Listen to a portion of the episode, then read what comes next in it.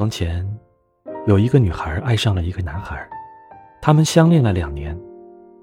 不管是上学还是放学，或者一起逛街，男孩总是像风一样走在前面，而女孩呢，要一路小跑才能跟得上。终于有一天，女孩累了，实在追不上了。我们还是适合做朋友呢，女孩说道。为什么？是你不爱了吗？男生使劲抓着女生的肩膀问道。